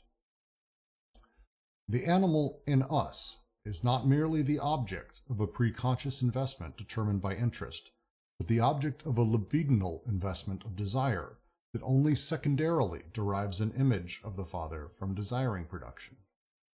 The same holds true for the libidinal investment of food, wherever a fear of going hungry is evident, or a pleasure at not being hungry, and this investment refers only secondarily to an image of the mother. We have already seen how the prohibition of incest referred not to Oedipus, but to the non coded flows that constitute desire, and to their representative, the intense prepersonal flow. As for Oedipus, it is another way of coding the uncodable, of codifying what eludes the codes, or of displacing desire in its object, a way of entrapping them.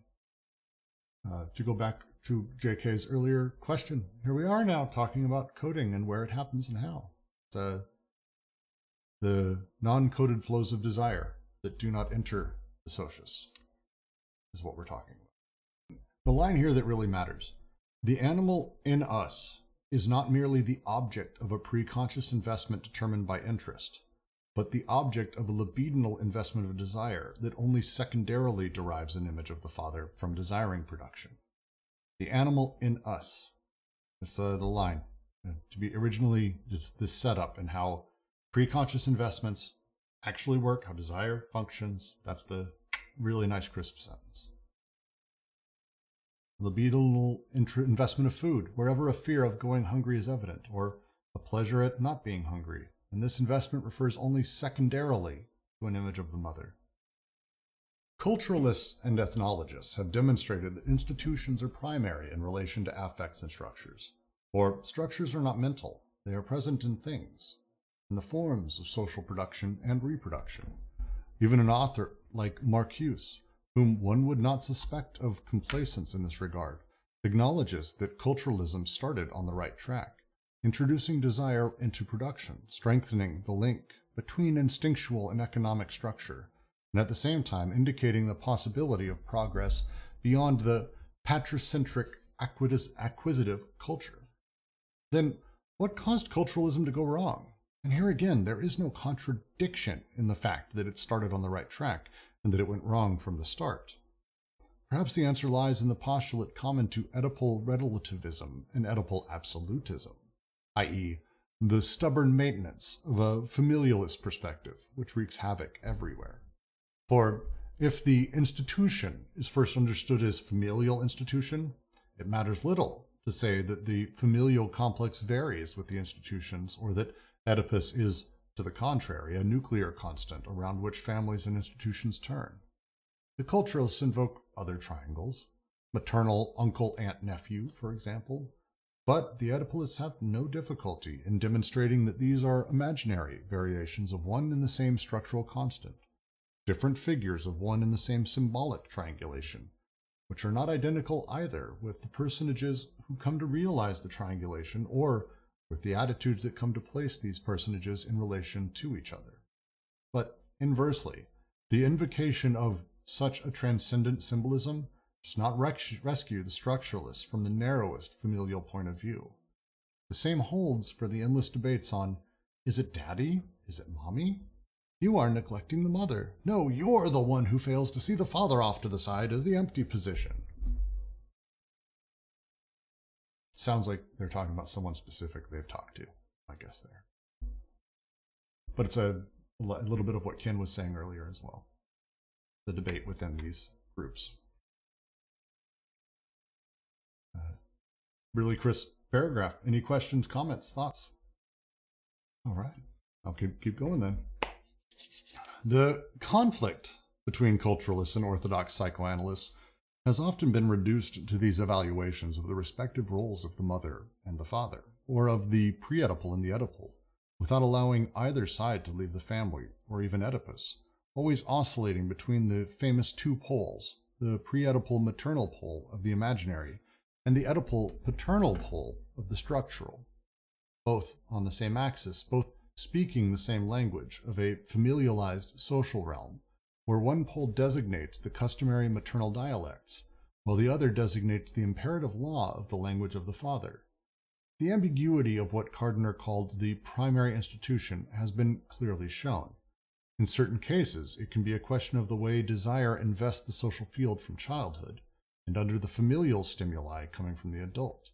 All the conditions would then be given for an adequate, extrafamilial understanding of the libido. But more often, it is solely a question of the familial organization itself, in itself, which is thought to be lived first by the child as a microcosm, then projected unto the adult and social development. From this point of view, the discussion can only go round in circles between the holders of a cultural interpretation and the holders of a symbolic or structural interpretation of the same organization. To read the footnote. Michel Dufrenne, analyzing the concepts of Kardiner, raises these essential questions. Is it the family that is primary, while the political, economic, social are merely secondary?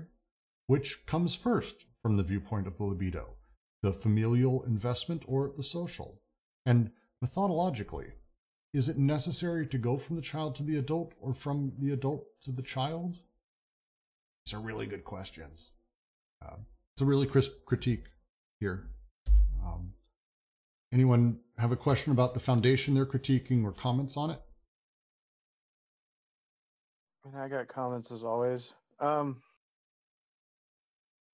so yeah, I mean this the social seems. I mean, we have to say one is primary, I think the easier one to stand on is the social. But I, I don't think you can just put one before the other in an easy way um, because it's moving and it's dynamic. Um,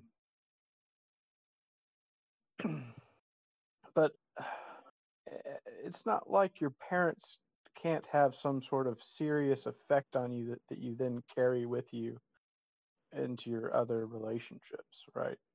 Like if if you get abused by your parents in some serious way and it's and it's not um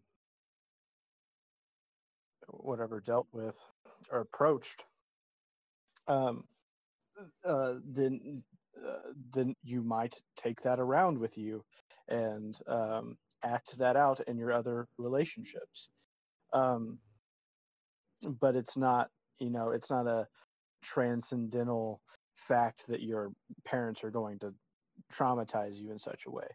Um, but whenever that does happen, I think you know this. I think it's a disservice to say you can just deny the effect of your parents and then move on with it. Um, you get all these habits and memories from from your eh, re- relationship with your primary caregivers or just the the relationships that you've had the most spent the most time with um but uh, uh but you know a lot of this stops if not at at 11 years of age then like you know maybe 18 or or 25 or 30 or whenever you move out of your parents house um and then and and then you can develop other habits and memories with other serious relationships that may work out really well or may not work out so well and then and then you carry the failures of those relationships on with you into other relationships but uh, at the same time all of this does get informed by by the macro system um, and the economic order for sure um, and a comment i made a while back is that i don't think um, I don't think the nuclear family is so much a problem um, in the so-called West as uh, as there is no safety net. You know, there is no general safety net besides your parents. So, so if, if you don't have parents, you're fucked. And if one of your parents um, if they're just unable to care for you in any sort of legitimate way, you know, you only have one more leg to stand on, and then that's not stable. And then if that fails, then you know you're fucked again. So I don't know if parents are the main problem, um because you know I don't think that this incest thing is is guaranteed in the um, in the nuclear family. I think the problem is this social issue that we don't have a safety net besides your parents. So to me, to me, they operate back and forth. They're a thing that naturally insists on each other. Oedipus, by nature, insists on a nuclear family structure. Like the the it is something that presumes that you're in a nuclear family, and by nuclear family, the term exists as uh, not because it came about during the nuclear age, but because it was considered to be the nucleus. This idea that this was the center point of a child's life, the child being the nucleus, the parents being the sort of surrounding immediately pieces. So it, to me, the way that uh, it sort of operates is uh, so it, again uh, a lot like a lot of things. It's a structure that produces itself, um, and I don't really know where it started. That's the fun part. Um, uh, they do. They have an argument, and I can debate it. But uh, you have the idea of Oedipus, which is I have relationship. I exist only triangulated with mommy, daddy, me. Well, that presumes that those are the only major parts of my relationships. And lo and behold, in a nuclear family, it's pretty fucking accurate. Everyone's either mommy, daddy, or an extended version of that in some way. I have an uncle through my father. I have a grandfather who's just a patrilineal lineage or grandmother that that presupposes that these are also how I see everything because it's like my kid's three. The last year he's been stuck inside because of COVID, because we all have. Mhm. Like every kid who's alive right now, their entire relationship with the world is through mommy, daddy, and that's not that like I'm trying to like Oedipalize my kid, but like you know he gives me a hug and he's like, "You're my best friend," and that shit makes me happy and cry at the same time because it's like this is how he sees everything. It's just the nature of it. Um, the the difference over time is when we start saying, well, if we break one of this, like the Oedipalization, it will actually do damage to the nuclear family because they they insist upon each other. One is like the physical recurrent structure and familial alliance, uh, the familial structure that allows for Oedipus, but Oedipus is also the way that I biunivocalize everything through mommy daddy, and therefore the nuclear family is the safest place for me. And it's this really fascinating thing that happens, especially one of the lines here, um, the question of uh, which which comes first? Should we go from the child to the adult or the adult to the child? The idea to me is outright laughable that a child is born Oedipalizing the family. And that is absolutely the position of a lot of people inside of this space. That the child's birth marks the moment of Oedipalization for the father. That the kid does it to the dad by existing is hilarious to me as a thing. Um, like it's it's this absurd. It just feels so patently absurd. But this is very much what they're talking about. This idea of look, this microcosm as it exists, this structure, and Oedipus as a definition of those representations, they click and they click really fucking well. They do, but even then, I want to say that what uh, the function of mom and dad, or what mom and dad are, are completely contingent. Um, and yeah, maybe you get a, a, a mean and a median, but there's there's variance and there's tail end things. Um, so I don't think that the that the nuclear family is always coextensive with Oedipus. Um, sure, it enables it to a serious degree, and and probably wouldn't exist without it. I, I can agree with that. I, I don't think it's necessarily like wholly determinate and required for Oedipus or vice versa, but the nature of like if to say if we lived in a society where all of our children were taken away from us at birth and raised in giant massive orphanages, would Oedipus exist in the same way if no one had ever heard of a nuclear family? It's like, ah, You- You'd have to say all hierarchies are Oedipal, and I don't know if you can necessarily. I think that'd be a stretch. You'd have to use some imagination. yeah, there's the- hierarchies develop. But Well, yeah, yes, but but even then, you're talking about extremely complex, coextensive social hierarchies inside of an orphanage. You have dozens of nurses, doctors, teachers, gym coaches, administrators. Like, uh, granted, it's a weird, nightmarish dystopia. I'm not saying I want this place, but like just as a variance, that's not something like the idea of having a biunivocalized, hyper-representative version of anything kind of breaks down at that point because the nuclear family forces any child to relate to their mother or their father or both um, or daddy daddy or mommy mommy whatever like the whole point is that there's two, there's not six, there's not 14. You biunivocalize and you see everything as one or the other. And this is kind of the nature of just moving on.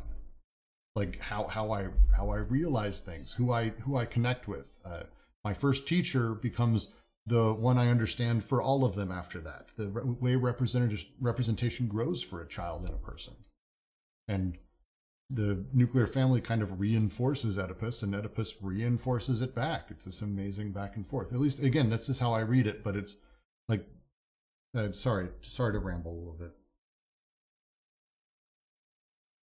No, I'm not disagreeing with your reading at all. And I'm sorry. Someone keeps wanting to speak, and I keep cutting them off.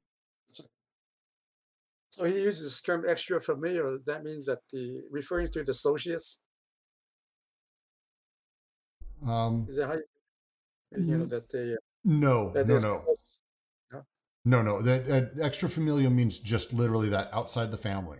Um, yeah they- right, alli- right. So alliances. right. Okay. Out, outside that nu- nuclear family.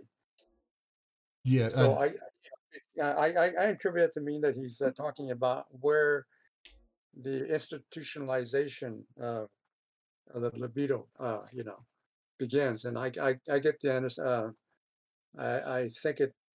My interpretation is that uh, it begins with the parents, who are already part of the, part of the socius, and then they, they uh, lay the foundation for the, uh, for the, uh, you know, institutionalize the child, uh, uh, and um, and that's where it that's where it begins. Yeah, I, the the first institution we all have is, well, I mean, all of us who've had who have a family, um, every parent, I can tell you this, every parent who doesn't completely suck, you want your child to be successful and happy. And so, what does that mean to you, and how do you set that up? It doesn't mean you let your kid, you know, do whatever they want around the house, shit on the floor, pee wherever. Like you, you make you need to make them a person, and like that's not a fun line to find i will tell you it's not a fun line. And a lot of people don't give it a second thought. They beat their son until he obeys and does what he wants. Uh, they tell their daughter stand up straight. Uh, don't waste your time reading those books. You need to find a man to take care of you uh, they tell their son uh, you you're saying what? You're you're you're trans? No no that's not how you will be successful and happy and i won't allow that. It the, these are this is how we we ingratiate and create people and it's the first institution. The first thing we do is we ruin our children. It's the first thing we all do. Right. And i'm saying that as someone who i think being a dad is pretty amazing but i would still say like it's really heartbreaking and you you fuck up in ways you don't realize and you hear it later and you're like oh i fucked up shouldn't have said don't do a thing because now he won't come in the kitchen because I said because I didn't want him getting splashed with oil. You can't come in the kitchen. Now he doesn't think he can come in the kitchen ever. So that's like a whole new thing. And it's like we naturally create the repression. We create these things. I am the daddy, my wife's the mommy. And we, we do this. And it's just it's the only way it works. Yeah. So you have no uh, choice but to be the imperative law of the language of the father. It, it's it's not easy not to be.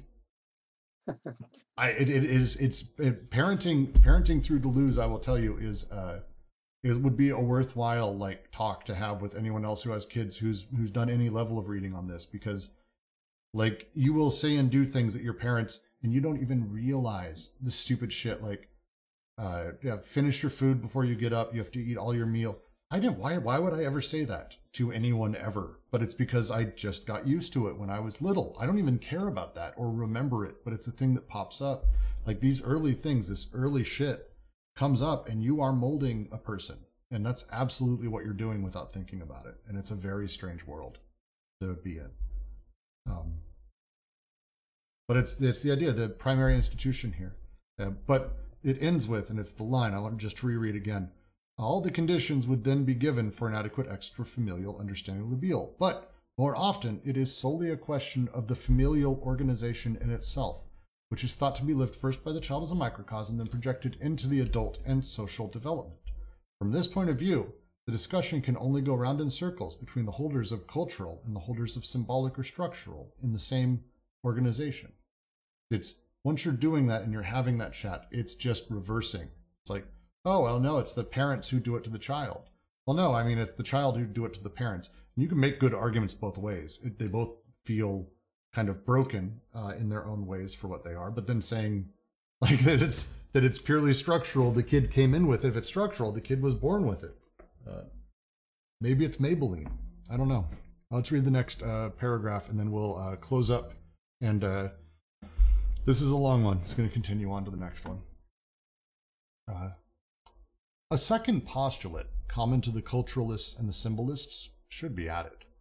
They all agree that in our patriarchal and capitalist society, at least, Oedipus is a sure thing, even if they underline, as does Fromm, the elements of a new matriarchy. They all agree that our society is the stronghold of Oedipus, the starting point for re-encountering an Oedipal structure everywhere. Or, on the contrary, they hold that the terms and the relations should be made to vary within non-Oedipal complexes that are no less familial on that account. That is why our preceding criticism was directed at Oedipus, as it is meant to command our respect and to function for us. It is not at the weakest point, the primitives, that Oedipus must be attacked, but the strongest point, the level of the strongest link, by revealing the degree of disfiguration it implies and brings to bear on desiring production, on the syntheses of the unconscious, and on libidinal investments in our cultural and social milieu. Not that Oedipus counts for nothing in our society. We have said repeatedly that Oedipus is demanded and demanded again and again, and even an attempt as profound as Lacan's at shaking loose from the yoke of Oedipus has been interpreted as an unhoped for means of making it heavier still, and of securing it on the baby and the schizo. To be sure, it is not only legitimate but indispensable that the ethnological or historical explanation not be in contradiction with our social organization, or that this organization contains, in its own way, the basic elements of an ethnological hypothesis. This is what Marx was saying when he, as he recalled the requirements of a universal history. But, as he went on to say, provided that the current organization be capable of conducting its own criticism. And yet, Oedipus's autocritique is something rarely seen in our organization, of which psychoanalysis forms a part.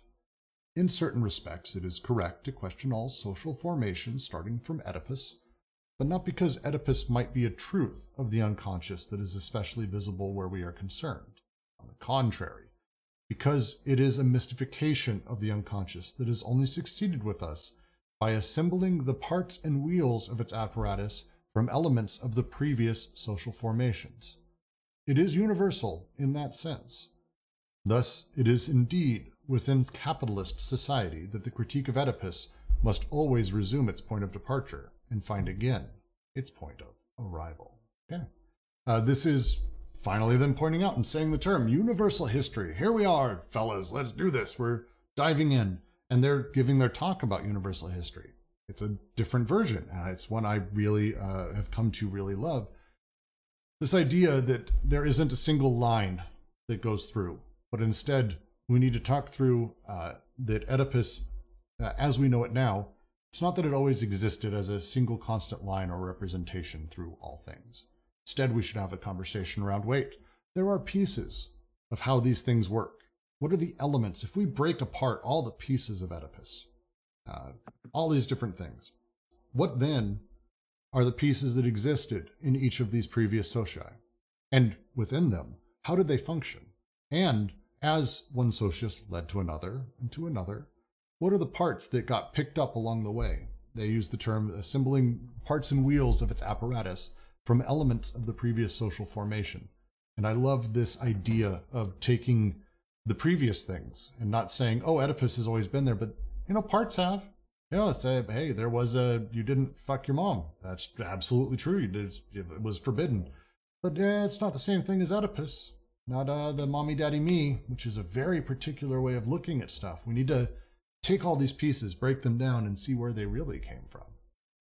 And when they were picked up, and maybe were they sitting there and waiting underneath all of it during another socius, waiting for the right pieces to pick it up as it got going, which is uh, the really fun side of this. Uh, the partial objects. Yes, Darren. It's it's it's it's what all are. If we take away the assumption or the large scale representation, we break it down. What partial objects were there? What wheels? What spokes? What gears? What motor? And when was it built? Uh, was it sitting around? Like that idea is incredibly powerful to me, uh, and that is as they will continue in the rest of chapter three. From here, this is them talking through as they have been so far, uh, but this is them being very explicit. Uh, what are the wheels, the spokes, the parts, the engine, all of the things? We're talking about the elements, not Oedipus. They're not saying Oedipus didn't always have parts. They're not saying people didn't not want to fuck their moms. They're not saying Oedipus came out of nowhere and Freud invented it. It's like, no, th- these things are universal, but it's universal in that sense, specifically. The elements of previous social formations that some got dropped, some got picked up, others got picked up a second time. And within our current society, we must resume its point of departure and find its point of arrival. Because we have to start with what is it now? What do we know it as? How do we break it down? And also, we know it got here, so so let's talk about its genealogy. It's an amazing uh, way to think through it, and I adore it. So there you go. Any questions or comments before I uh, close out and I make a note that we are going to be continuing this uh, section next week? Yeah, just one quick question uh, on this whole uh, Marx thing and the the critique um, that it's th- that it's sort of within the system. It needs to be critiqued within the system. Is is it similar to uh, the accelerationist idea of um, capitalism leading to its own demise, or at least, but also the the critique on that of uh, capital, um, reterritorializing the the forces that move against it. Is it or is this or do they mean this in a different way? Because I'm I'm making the connection, but I don't know if that's correct uh, in this case.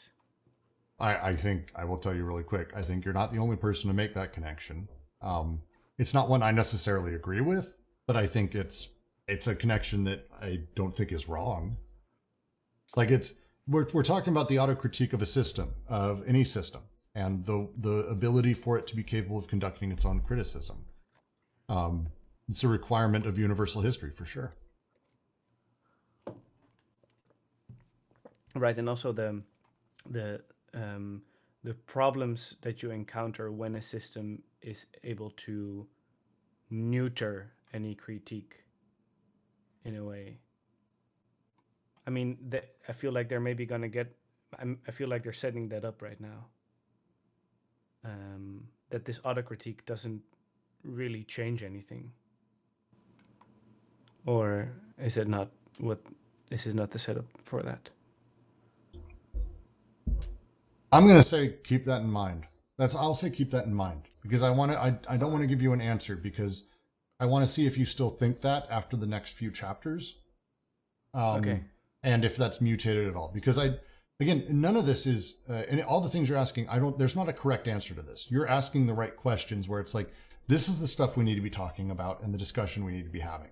Like that's the fucking whole point is these questions. Spot on. Um, so I, I, I wouldn't necessarily say like, oh, this is wrong.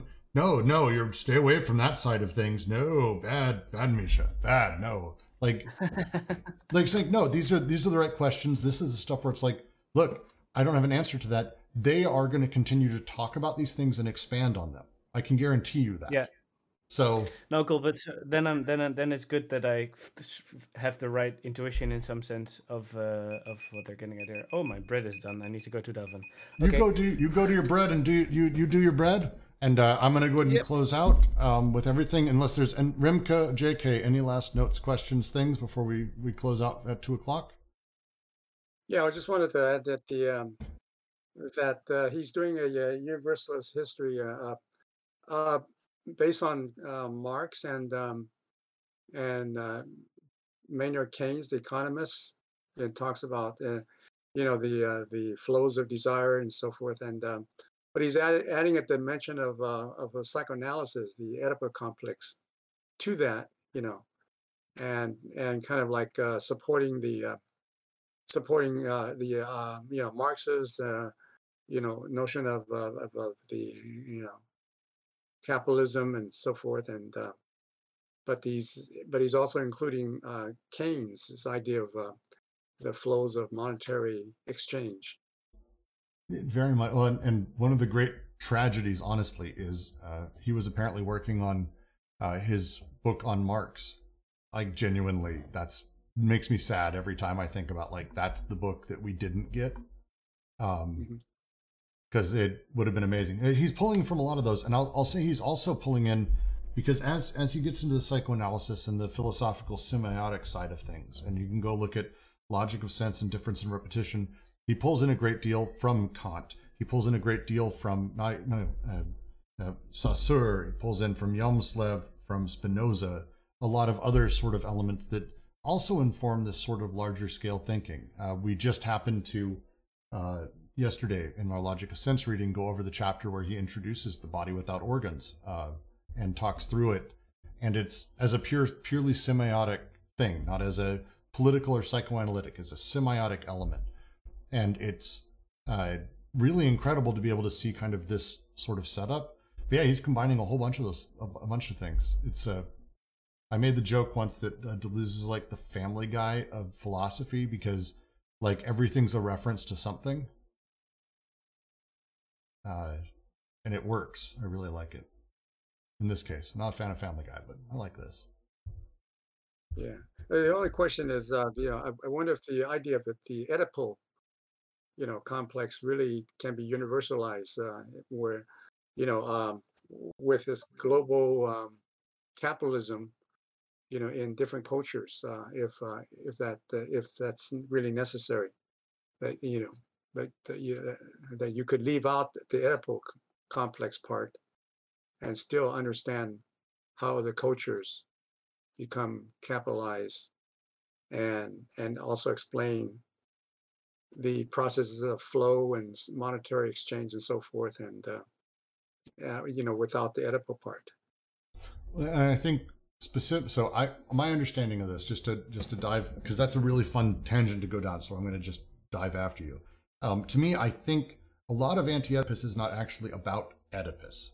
Like it obviously is, but it's it's more about how Oedipus works as an apparatus or as a uh, assemblage, and them utilizing that as an example and a, a way to poke at stuff to describe, hey, look, this is Oedipus. Look at Oedipus over time. Look at how this operates. Look at how this goes. Now, apply that to all of the assumptions and assemblages that actually make you up and make us up as societies, where it's it's not that there is a such thing as an Oedipus complex. It's these are contingent realizations and assemblages that utilize representation to create and cause repression and cause us to do the things that we're doing and and modify behavior and allow people ultimately to go back to what I think is the ultimate question of capitalism and schizophrenia here, which is why do people desire their own repression? Uh, why, what answering Reich for the first time, and I think they nail that pretty pretty heavily, as especially in the next like little bit here. But it's like using Oedipus as that element where we can say, look, it's not just this; it's what is beauty? How does this operate? How does this repression, this demand, this complex? And you can start spreading across capital and going, because it's the king of representation, kind of like it really powers through uh, a whole bunch of stuff. Uh, real quick on YouTube, uh, Mindfuck asks, Mindfuck, nice. Uh, are there manuscripts from Marx book he was planning? Not that I've ever heard of, and I have annoyed, like, I'm fortunate that we have almost 3,000 people who've come through, and no one's ever shown up that that has heard anything about them. Uh, and I've I've googled. Sadly, no. Uh, I think it's it's lost forever. I think there was one thing that sort of leaked out, but I'm uncertain if it's dubious or not. Sorry about that. Go ahead, uh, J.K. oh it's all that that's uh, yeah I, yeah I guess uh, that the uh, yeah that that's a clarification maybe the the Oedipus part is doesn't have to be there um uh, it's maybe it's something you know relevant to Western culture you know more and that uh, maybe other cultures it's a little bit a little bit different or you know right Yeah, and I think it's it's a similar thing to like uh, La- Laruelle goes on to end up making basically anti-philosophy or non-philosophy or non-Marxism, And I think Yeah. it's uh, like if, if you've ever read the introduction to non-Marxism, La Laruelle does this practice, I think, exemplary, where it's not about Marxism. Like it totally is about Marxism, but it's about understanding that it gives you these cliches of thought process and representation as you dive into Marxism that themselves actually may not be that helpful, but that you start you stop realizing the the way that you're asking questions is only reconfirming. It's I go back to the example I gave of the uh, I say three numbers two four eight, and then you say back to me. Uh, I'm going to say a series of numbers, and you say them back. I'll say if they apply. People go, oh well, uh, four eight sixteen. I'm like yes, and then they go, cool. It's about doubling. It's like no, it's not about doubling. That's not my rule. Oh, then uh, one, two, four. It's like, yeah, that matches. Well, then it's doubling. No. The, the answer is my rule is the numbers always go up. But you never, ever run into people who, when they play that game, turn around and go six, three, one. Like, no one ever does that. So you'll never find someone who truly, like, invalidates what you're, you know, gives you a no answer. And it's this, it's, this is the problem if you start with a place of Oedipus or you start with a place of, oh, it's it's ascending, you don't realize that you're assuming it's ascending. Like you need to go all the way back to the first assumption. Uh, and no one ever does that. And we need to really do more to get to that point. And that's they're utilizing Oedipus here as an example of that. But it's uh, feel feel free. It's an amazing game to play with literally anyone because everyone will always give you ascending numbers. You will never ever, and if you do, please let me know because I want to know what happened once but no one will ever give you descending numbers. And so no one will ever be able to guess what the actual rule is. It's humans are weird. We're fucking weird, man.